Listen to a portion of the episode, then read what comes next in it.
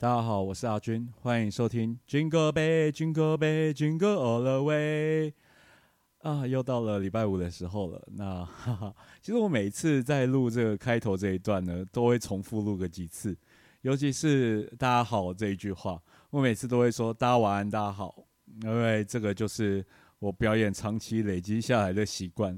第一句话永远都是“大家晚安，大家好，我是阿军”，所以就是慢慢习惯这样讲。后来才发现，嗯。录这个的时候也不是大家都是晚上才收听呢，所以就一直要努力改成。大家好，我是阿军。总而言之，大家不知道这个礼拜过得好吗？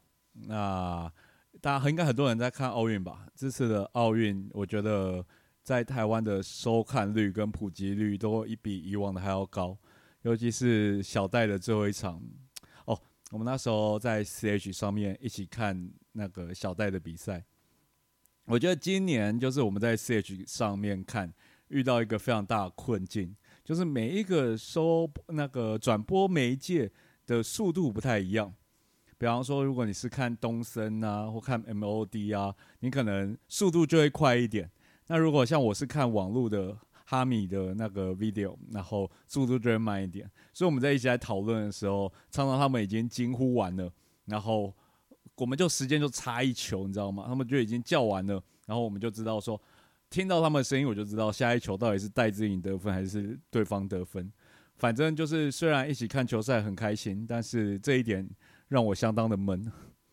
所以整体而言呢，我在呃我在第二十分的时候我就知道小戴输了，然后非常难过。天啊，那一天晚上在 CH 上面的气氛之低迷，整个晚上大家。安静，没有人要说话，没有人要讨论，真的是啊，举国同哀啊。不过不管如何呢，就是得到银牌也是他，不管不管是对他还是对台湾，我相信都是一大进步。所以呃，后来网络上也发生很多，不管是指责啊、维护啊那些，其实我都觉得，不管是要你要指责他还是维护他，我都觉得大家。不需要去为这件事情激动，因为我相信，嗯，我我当然了解大家维护他的心情，但我也了解有些人指责他，其实并不是真心的想要指责他了。不然，不管这些指责，我相信都是基于爱为出发点嘛。对，我们不可能是因为希望他输而去指责他。那所以，我希望就是大家就放过彼此。然后一起为戴资呃，不管不要说戴资颖，今年非常多表现优秀的运动员啊，而且后来那一个空手道比赛，大家有没有看？小清新哦，那一个也是超级可惜。这是我第一次看空手道的比赛，我觉得空手道的比赛真的是折煞人的一场比赛。他只比两分钟，两分钟的时候他平手，居然是裁判判分，我整个傻眼呢，就是对一个。运动员来讲，就是那么多年的呃，那么多年的运动累积，四年来的准备，就在这个两分钟之内定胜负。然后最可怕的是，你看他们就是只要对方一得分，那另外一方呢就会想办法防呃，那得分的那一方就会想办法防守，一直拖到比赛结束，因为才两分钟而已，所以要逆转就已经是非常困难了。那这个时候呢，我们居然还能够在后面就是一举逆转得到一蹦，但是最后却因为评分，最后那一脚好像有得分，我不太确定，因为后手道规则有点难。但最后一脚我看好像有得分，但是因为时间到了关系，所以那个得分不算。我真的是，如果那一脚真的有得分的话，我们真的那真的是跟金银牌就是只差一秒的距离。我觉得不管如何，大家都表现得非常优秀。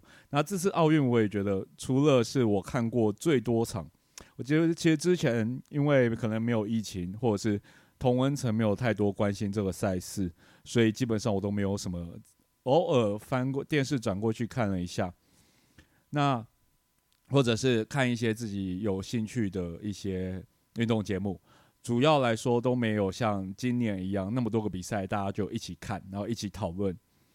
我忽然发现，今年的奥运就是除了运动员很精彩以外，转播，因为我本身有在做影像方面的一些工作，所以我发现转播上面也相当精彩。这次的转播的各个镜头啊，各个转场啊，你看到每一个角度都有镜头。尤其是我看那个篮球赛的时候，吓一跳。篮球赛的时候出现子弹时间这样子的一个拍摄方式。如果大家不知道子弹时间的话，呃，它就是呃三百六十度无死角的拍摄。那通常来讲，假设说啊啊，之前有一个子弹时间的 challenge 不是很有名吗？就是所有人就是定格停在那里，然后让摄影机去转动，让摄影机去走。子弹时间最早应该是呃骇客任务那个时候吧，就是一个超级慢动作，然后摄影机围着它转。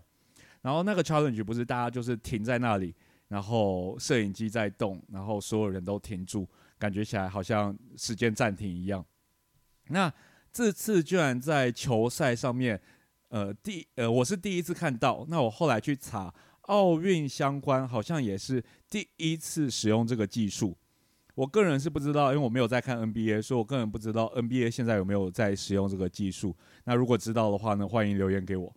那这个技术就是呃，因为我们原本是所有东西都暂停来去拍摄的，但是它就是因为运动场，你不可能叫所有运动员停在那里嘛，对不对？灌篮不可能叫他停在半空中给你拍，那他就是运用总共有九十台摄影机环绕整个场地，让每一个三百六十度无死角的拍摄，所以他就可以在瞬间。做到子弹就是在回播回放的时候，就做到这个子弹时间一个三百六十度去环顾这个运动员的一个播放，我觉得非常精彩。所以这次奥运其实个人觉得非常好看，不管是运动项目，然后又多了一些呃我个人有兴趣的运动项目，比方说像空手道，我个人其实是觉得他嗯早该早该进入运动项目了啊。毕竟跆拳道都在那个奥运场上混了那么久，我觉得空手道差不多的东西吧。我这样讲会不会很过分呢？但是呃，因为我这个人，我是我老实讲，我这个人比较偏日，没有那么偏韩，所以我个人其实比喜欢空手道，比喜欢跆拳道多很多。所以很高兴这次能看到空手道进入呃奥运的比赛项目。然后不只是这样，连拍摄的部分啊，然后转播啊，我觉得都非常精彩。那也是第一次在网络上可以直接看到奥运，我啦，起码我为我自己，毕竟四年前的奥运，那个时候估计我也顶多是电视上看一看，所以我其实不太确定那个时候网络上能不能转播，应该可以了吧？应该不是网络转播，应该不是什么太难的技术，我觉得应该是有机会。但哎，不管怎么样，就是奥运在这个地方都告一个段落了，那也也。就是我们起码也陪伴我们这个疫情这么困难的时间的一些娱乐，所以还是非常开心。其实每一次在录这个节目的时候，我其实觉得一个人说话对我来讲相当的尴尬。我要一个人去边说话，然后边想等一下要讲什么，然后对着电脑荧幕一直在走的时间轴说话，其实有一点尴尬。如果就是。可以的话，其实还是真的蛮想要找人家一起做，但是啊，就就我就得自己克服这件事情。所以我在每一次呃录这个 p o c a s t 之前呢，我都会喝杯酒。那我自己本身以前有在做调酒师的经验，所以我自己也非常喜欢就是喝调酒。那我就在想啊，就既然如此，那我每一个礼拜。都跟大家介绍这杯我正在喝的调酒，不知道你们觉得如何？但就基本上你们如果反对，我也不在乎，因为不不是不在乎啊，不是我当然很在乎你们，但是我的意思说就是你们反对，我现在也听不到，所以不管怎么说，第一杯调酒我是介绍定的。那我今天喝的这一杯调酒呢，我觉得嗯，刚好我今天想喝，然后也刚好蛮符合我。身为这个节目第一杯介绍的调酒，我觉得有点蛮凑巧的。我刚好今天想喝这杯调酒，然后我觉得这杯调酒在第一第一杯介绍非常棒。那这杯调酒叫什么名字呢？这杯调酒就叫做 Old Fashion。据说啊，只是据说哈，呃，不管如何，我先跟各位听众提醒一件事情，就是调酒的故事，呃，不一定是真的。那它有一些可能就只是一些厂商或者是因缘际会出现的故事。那所以如果有发生说我说的不是，其实不是史实的话，那其实也是我觉得也是非常有可能的一件事情。那反正我就是知道了这个故事，那也想要分享给大家。据说 Old Fashion 呢，它是呃调酒的起源。为什么这样说呢？呃，大家都知道调酒这一个东西，呃，不能说大家都知道，对不起，我为了这句话道歉。说调酒这个东西的起源，其实是起源在美国的禁酒令。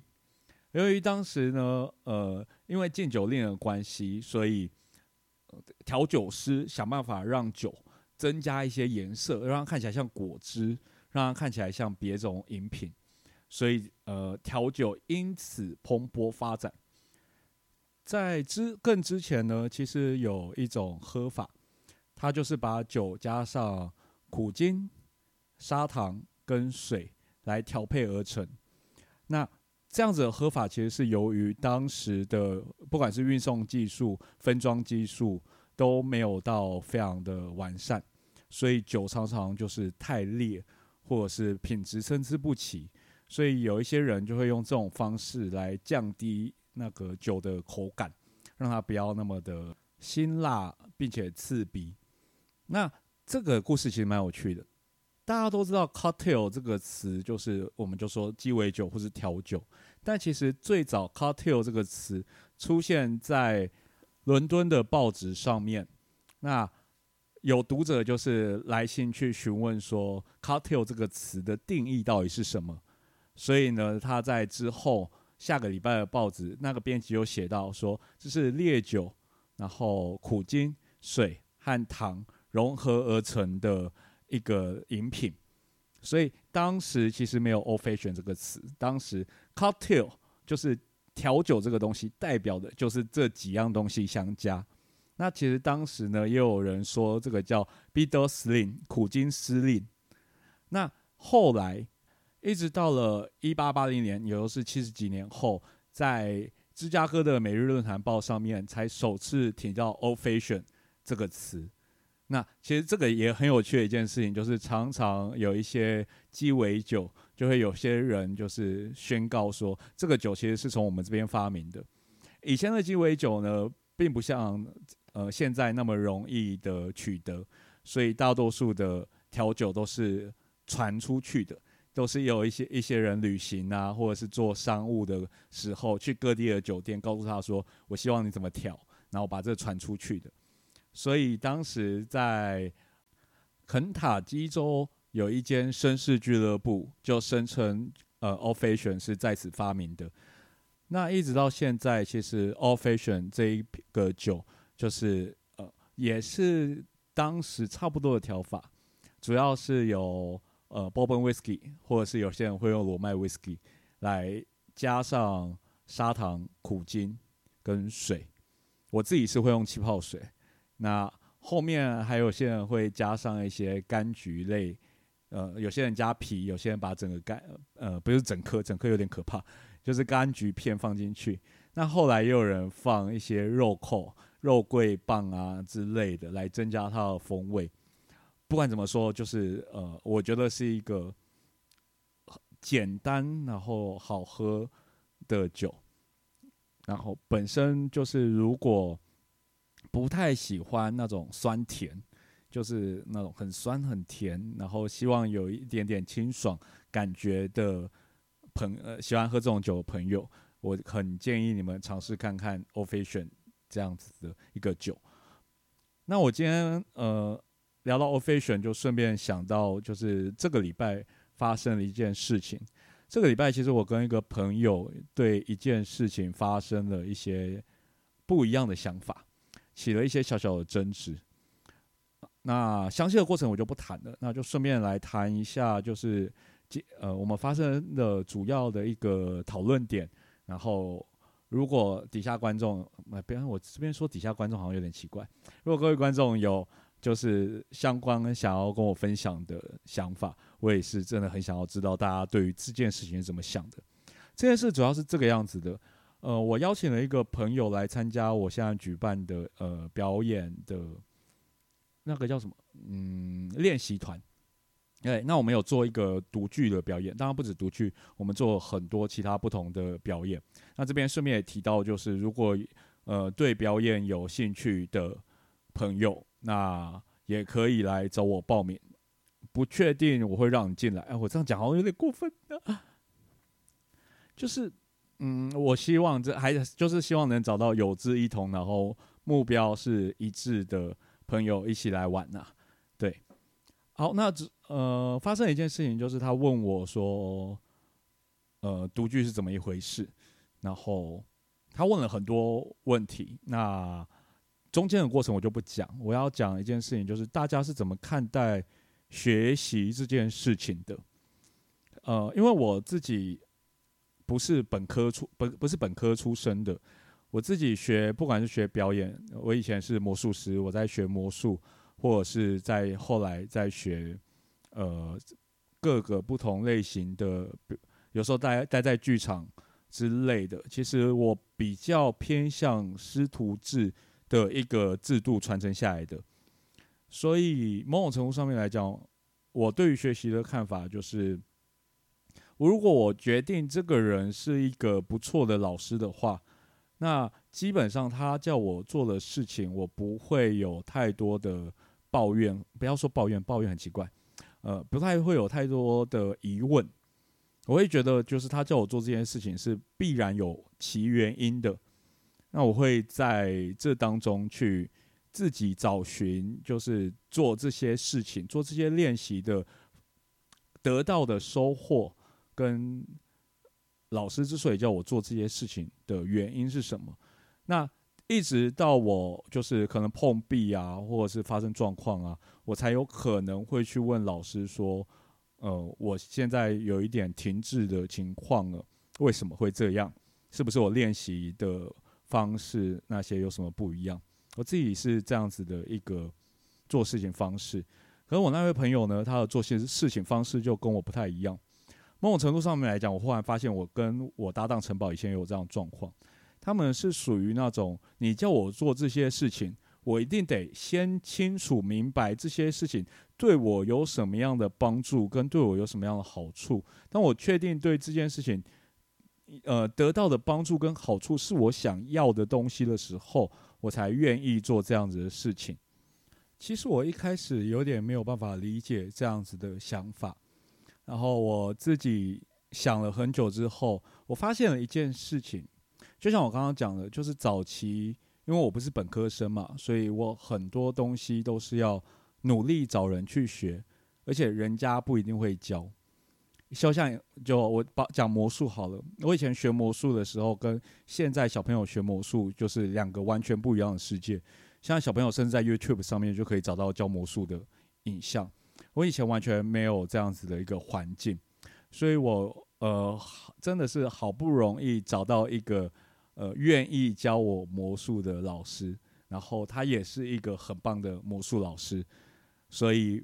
当时我就乖乖，就真的就是乖乖听话，在他旁旁边就是帮忙做事。然后，嗯，他当时你要师徒制就这个样子嘛。他教我的也不是说从头到尾，然后仔细耐心的教，就是我在旁边，他开心的时候，有时候分享一些观念，或者是我变给他看的时候，他纠正一些东西，然后就这个样子。呃，偷学啊，多看啊之类的，学习到了一些就是跟呃魔术相关的东西。这件事情其实我发现，呃，不管是我当时的魔术，到后来，呃，到后来的在剧场里面混的时候，我记得以前的剧场，我不我不知道其他人怎么样，起码我遇到的，因为我不是本科生，所以很多东西我不懂，所以当时是非常常被那些剧场的前辈电，电的很惨，就是。基本上我也是处在根本就不敢问问题的那种状况。更后面我开始做漫才啊，开始做脱口秀啊，开始做喜剧啊，遇到了更大的问题，就是已经没有人可以当我老师了，因为我就是台湾第一批做漫才、做喜剧、做脱口秀的人。那就问到最大问题，就是连要当我老师的人都没有了。所以当有人愿意跟我分享，或者是当有我们那个时候的脱口秀演员常常都会面临到，就是，呃，只要有课或者是有机会提升我们，我们就去哪里蹭。所以早期的脱口秀演员几乎都是有演过脱口秀、演过漫才、演过即兴，然后甚至很多都演过舞台剧啊，就是各式各样能够提升自己的地方，我们就去。所以对我来说，要得到学习的机会，起码在我那个年代是很困难的。那回到现代来说，可能对于现在的小朋友来说，能够得到学习的机会、方式、管道，都相对的简单很多。那所以对他们而言，他们就更有余力的去选择他们想要的课程，或者是选择他们想要得到的学习方式。那我觉得。嗯，这个时候就是聊到这个话题，或自己想到这里的时候，忽然觉得自己真的有一点 ovation 了。嗯，就像很多人觉得，不管是师徒制啊、学长学弟制啊、前辈后辈制啊，都是一些该被淘汰的制度。但是对我们就是当时是这样子苦苦求来的东西来说，多多少少还是有一点点放不掉。也因为这个样子，其实我一时之间，就我到现在都还在思考，说到底怎么样才是正确的做法。我觉得这是个很有趣的议题，我自己到现在内心还没有真正的正确答案。我必须承认，就是他们讲的有一定的道理。毕竟每一个人的时间都是有限且宝贵的，谁都不希望就是把这个时间花去绕弯路、绕远路。可是我自己。内心又始终觉得说，有的时候正是因为这些绕弯路啊、绕远路啊，正是因为这样子傻傻的干、傻傻的做，然后反而让我得到了某些呃跟别人不一样，或是超过我自己当初设想的一些呃东西。当时我聊到一个很有趣的比喻是这个样子的，他跟我说。呃，如果你今天呃要去嘉义的话，如果你不知道，你不告诉我说要去嘉义干嘛的话，那我怎么知道要怎么样去呢？那我我回他的呃比喻是这个样子的：如果我今天告诉你们要去嘉义干嘛的话，你们很可能所有人都会坐高铁去嘉义；但是如果我不告诉你们今天要去嘉义干嘛的话，你们就有可能会有些人走路去高嘉义，有些人骑车去嘉义，有些人开车去嘉义，有些人每一个人去嘉义的方式是不一样的，而那一些中途得到的风景，就会成为你就是很棒的宝藏。对，当然我是我我是这样认为，而我自己也是一直以来这样子学习上来的，所以我觉得这件事情不分对错。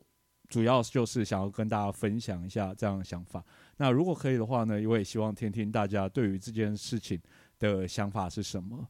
你觉得应该要精准而准确的学习呢，还是呃，人家怎么说你就先做做看嘛？有时候你真正做了之后，反而会领会到一些呃别人没有办法告诉你的事情。我觉得这是起码是在这个礼拜，我觉得非常。我自己非常有趣的议题跟大家分享。那今天的最后一 part 就是来到就是阿军的喜好排名，哒哒哒哒。在上一次我跟大家就是介绍了我最喜欢的老式漫才团体，我真的觉得自己 old fashion，居然是老式漫才团体。那今天呢，我要跟大家介绍的就是我最喜欢的喜剧漫画。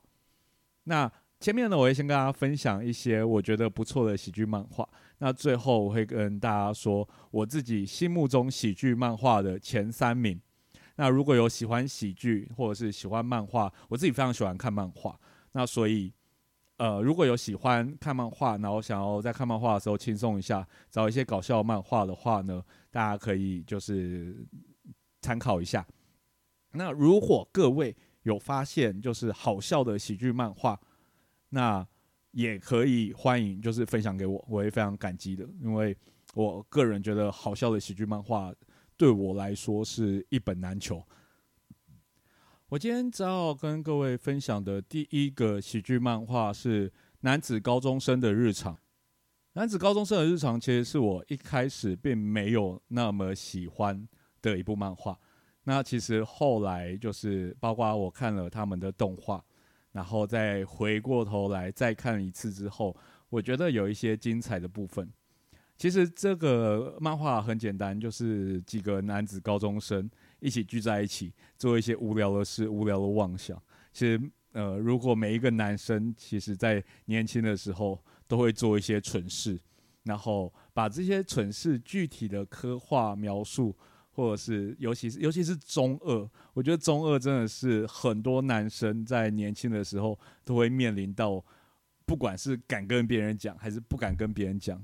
对，都会面临到你觉得自己是杀手啊，你觉得有一股邪恶的力量埋藏在你的左眼啊，你觉得你再也克不住你左手的力量啊，你觉得要不是要不是这个世界规则允许不允许，我早就杀光了我班上的同学啊。男人真的都有，我不知道，起码我承认嘛，我就真的都有一段中二的时期。那我觉得这一个漫画其实对男人中二的这段时期非常描述的非常有趣。那中间还有一些就是有名的名场面，我觉得是个称不上爆笑，但是整体是算蛮有韵味，有些地方会让你会心一笑的漫画。那同样的学生番，我下一个要介绍的，呃，可能就比较没有那么有名，它叫做《妄想学生会》。它是一部四格漫画的作品，在某种程度上来讲，其实我不是很喜欢看四格漫画，因为我喜欢剧情比较连贯，然后有一些比较有主线的漫画，所以一般来讲，四格漫画它不太在我的狩猎范围之内。但这一部漫画，我真心觉得，嗯，大推。它主要也是在讲学生校园番。他在叙述，就是原本这是一间女子高中，但因为少子化的问题呢，就开始引进了一些男学生。那主角成呃作为就是刚入学二十八位男学生的其中一位，进到了一间就是只有他一个男生的学生会里面。那呃，因为这个里面就是跟刚刚有点不太一样的地方，就是刚刚是男校的氛围，这边就是一个女校的氛围。男生就是作为吐槽役，然后每天在吐槽其他女生的装傻，我非常有趣。那呃，这出戏我觉得最大的看点就是这些呃，整出戏其实并不会非常色情，但是着重在一些女高中生虽然清纯，但是又对情色方面有一些些小小妄想的一些小趣味，我觉得在。当中的拿捏度，我觉得非常的棒。就是如果你不太喜欢看重口味的搞笑，你想要一个清新、呃脱俗的，不要说清新脱俗，我觉得清新脱俗这个词过了。但我是意思说，你想要就是你可以接受微微的色情，对。那我个人就是大推这部漫画，我觉得这部漫画带给人就是轻松，然后会心一笑，然后。嗯，我觉得很，我觉得那个里面的一些女学生的角色都非常可爱。那里面的装傻跟吐槽的点，我觉得在漫画里面也算是一时之选。好，那讲完就是呃这种清新脱俗的高中学生小品，接下来就要来讲两部 重口味。诶，我从清新的一下跳到重口味。对，两部我觉得就是目前依然是搞笑漫画界里面最重口味的两部漫画。其中第一部呢就是《木章》。《木章》其实在我看的时候，其实嗯，我必须说它并没有非常踩中我的点，但是它真的是一部糟糕的漫画。他真的大量的运用一些当时我觉得我在漫画上面。不会看，不就我说的是正常的漫画上面不会看到的元素，包括那种摸奶子啊，或者是那种，哎呀，总而言之呢，我原希望这个节目还是比较呃老少咸宜一点，所以我在这边就不多做琢磨。那直接告诉各位，就是这两本漫画的名字。那有兴趣的人自己去看。其中一本就是《木章》，那另外一本呢就是《召唤恶魔》。相对起来，《召唤恶魔》这一个，我个人其实是比《木章》还要喜欢的。虽然它也是非常的下俗烂、新三色的一个主题，但是因为跟《木章》不一样，《木章》它是在讲两个男高中生在做这些呃新三色的事情。那《召唤恶魔》呢，它运用一个 Q 版恶魔去做这种新三色的事情，所以虽然糟糕的时候还是很糟糕。但至少你看那些 Q 版恶魔，你会觉得比较可爱一点。所以我个人觉得，就是《召唤恶魔》是蛮值得一看的漫画了。那接下来呢，就要介绍我喜剧漫画里面的前三名。第三名呢，其实是一个比较冷门的漫画，叫做《失重 Boys》。呃。我觉得这部漫画很可惜，我觉得它的前面的笑点拿捏都非常精彩，可惜后面的叙述方式稍微的凌乱，所以他在没有几话的时候就被腰斩了，就非常可惜。但是起码我觉得他作为一个搞笑漫画家的功力跟水准是有的，而且是有趣的。这个故事在讲什么呢？这故事在讲说，呃，四个。呃，科学家，嗯，可呃，应该不要说科学家，比较像太空人，四个太空人，然后，嗯，因为那时当时地球要毁灭了，所以他们就是在离开地球去找到让让能让地球存活下来的移民的星球的时候，地球刚好毁灭，所以他们就回不去了。于是他们四个男生呢，就成为呃。这个宇宙里面仅存的四个人类，那这四个人类就开始面临着他们要怎么样生存下去。那第一章非常有趣的，就是他们首先面临相去的就是没有女的嘛，没有办法繁衍嘛。这个时候呢，作者安排了一个非常呃有趣的桥段，他让一个呃高维度的生物给他们一瓶性转药，然后就是。可以让其中一个男性变性的性转药，然后他们就每一个人都一直想要说服其中一个长得最可爱的男生喝下这个性转药。我觉得就是我个人是蛮喜欢的，那很值得一看。但是我目前推坑还没有推坑成功，所以如果各位观众看就听完之后愿意去看的话，也记得回馈我一下，你们觉得好不好看？第二名的话，就是大家就是非常都知道的一一部漫画，叫做《银魂》。那我相信大家都知，呃，该知道的人都知道了，不该知道的人赶快去补回来哈。那《银魂》这部漫画，呃，当然，嗯，就不用说，它就是目前就是呃搞笑漫画的神坛。那不管是呃销售量啊、周边商品啊、后续的影影响力啊，都是在搞笑漫画当中目前无法击败的地位。所以这边不多做琢磨，但我个人想要讲一个，我个人觉得的这部漫画除了漫画之外，它的剧场版非常好看，不管是真人剧场版，或者是动画的剧场版。尤其是有一部剧场版叫做《永远的万事屋》，那一部非常非常好看。我个人少数回电影二刷动画的就是这一部，我当时好像是二刷还是三刷吧，非常非常好看。它的搞笑节奏之精准，然后整个流程安排的顺畅，最后就是一种笑中带泪的感觉。我觉得就是如果没有看。就是知道《银魂》，但是还没有看的话，我觉得个人非常建议你们去找来看。那如果不知道《银魂》的话呢，建议先看《银魂》，再去看这些，你会比较能够融入剧情。好，噔噔噔噔噔噔噔噔噔，哎，这这个音乐好像有点怪怪的。但总而言之呢，万众瞩目的第一名就要来了。第一名呢，就是《碧蓝之海》Grand Blue。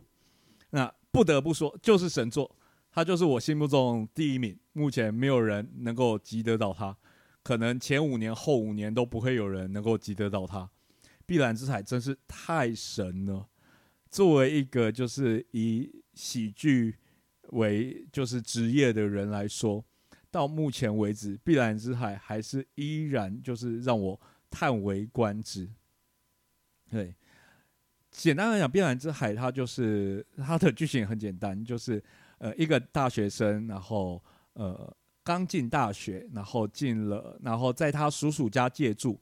他叔叔呢，其实就是一间开潜水用品店的老板。那他就在这个潜水用品店遇到了他的前辈，然后也是潜水社的，同个学校潜水社的。于是，一个精彩刺激的大学生活就如火如荼的展开了。这部漫画里面，就是少数我真心觉得就是。完美，每一个笑话的节奏跟 punch 点都非常棒，然后里面充满了大量我都没有，连我就是做职业喜剧的人都没有想到的一些笑点。这部漫画呢，不只是在搞笑上面，我觉得登峰造极。实际上来讲，它更厉害的地方是，除了搞笑以外。它本身剧情当中也有相当多感人的地方，有讲了一些很棒的一些道理啊，一些事情。整个而言算是青春热血番，但是同时搞笑实力又完全不输那些纯粹搞笑的漫画。所以，如果你各位喜欢搞笑漫画的话，一定要去看。虽然搞笑漫画其实很难真心的离开新三色这样子的东西，但是这一部里面的新三色的处理，真心让你不会介意他的新三色，他的新三色的部分真心的太有趣了，你完完全全不会觉得恶心呐，或者是觉得过头，甚至我觉得在这一方面的处理比银魂处理的还好。那以上就是我今天为各位推荐的漫画。那如果有看过这些漫画的话，欢迎跟或者是之后看完之后想要跟我分享的话，一样在我们底下有信箱。那也麻烦各位就是跟我分享一下。甚至如果你觉得嗯这些东西我有更棒的漫画你都没有看过，也欢迎就是跟我分享。那除此之外呢，有任何其他的问题呀，或者是想跟我分享的人生的事情呢，也可以在底下就是信箱那边跟我分享。有机会的话呢，我也会在节目上面跟你分享一下我的想法。那今天就在这边告个段落，谢谢大家。那希望大家都有一个愉快的心情。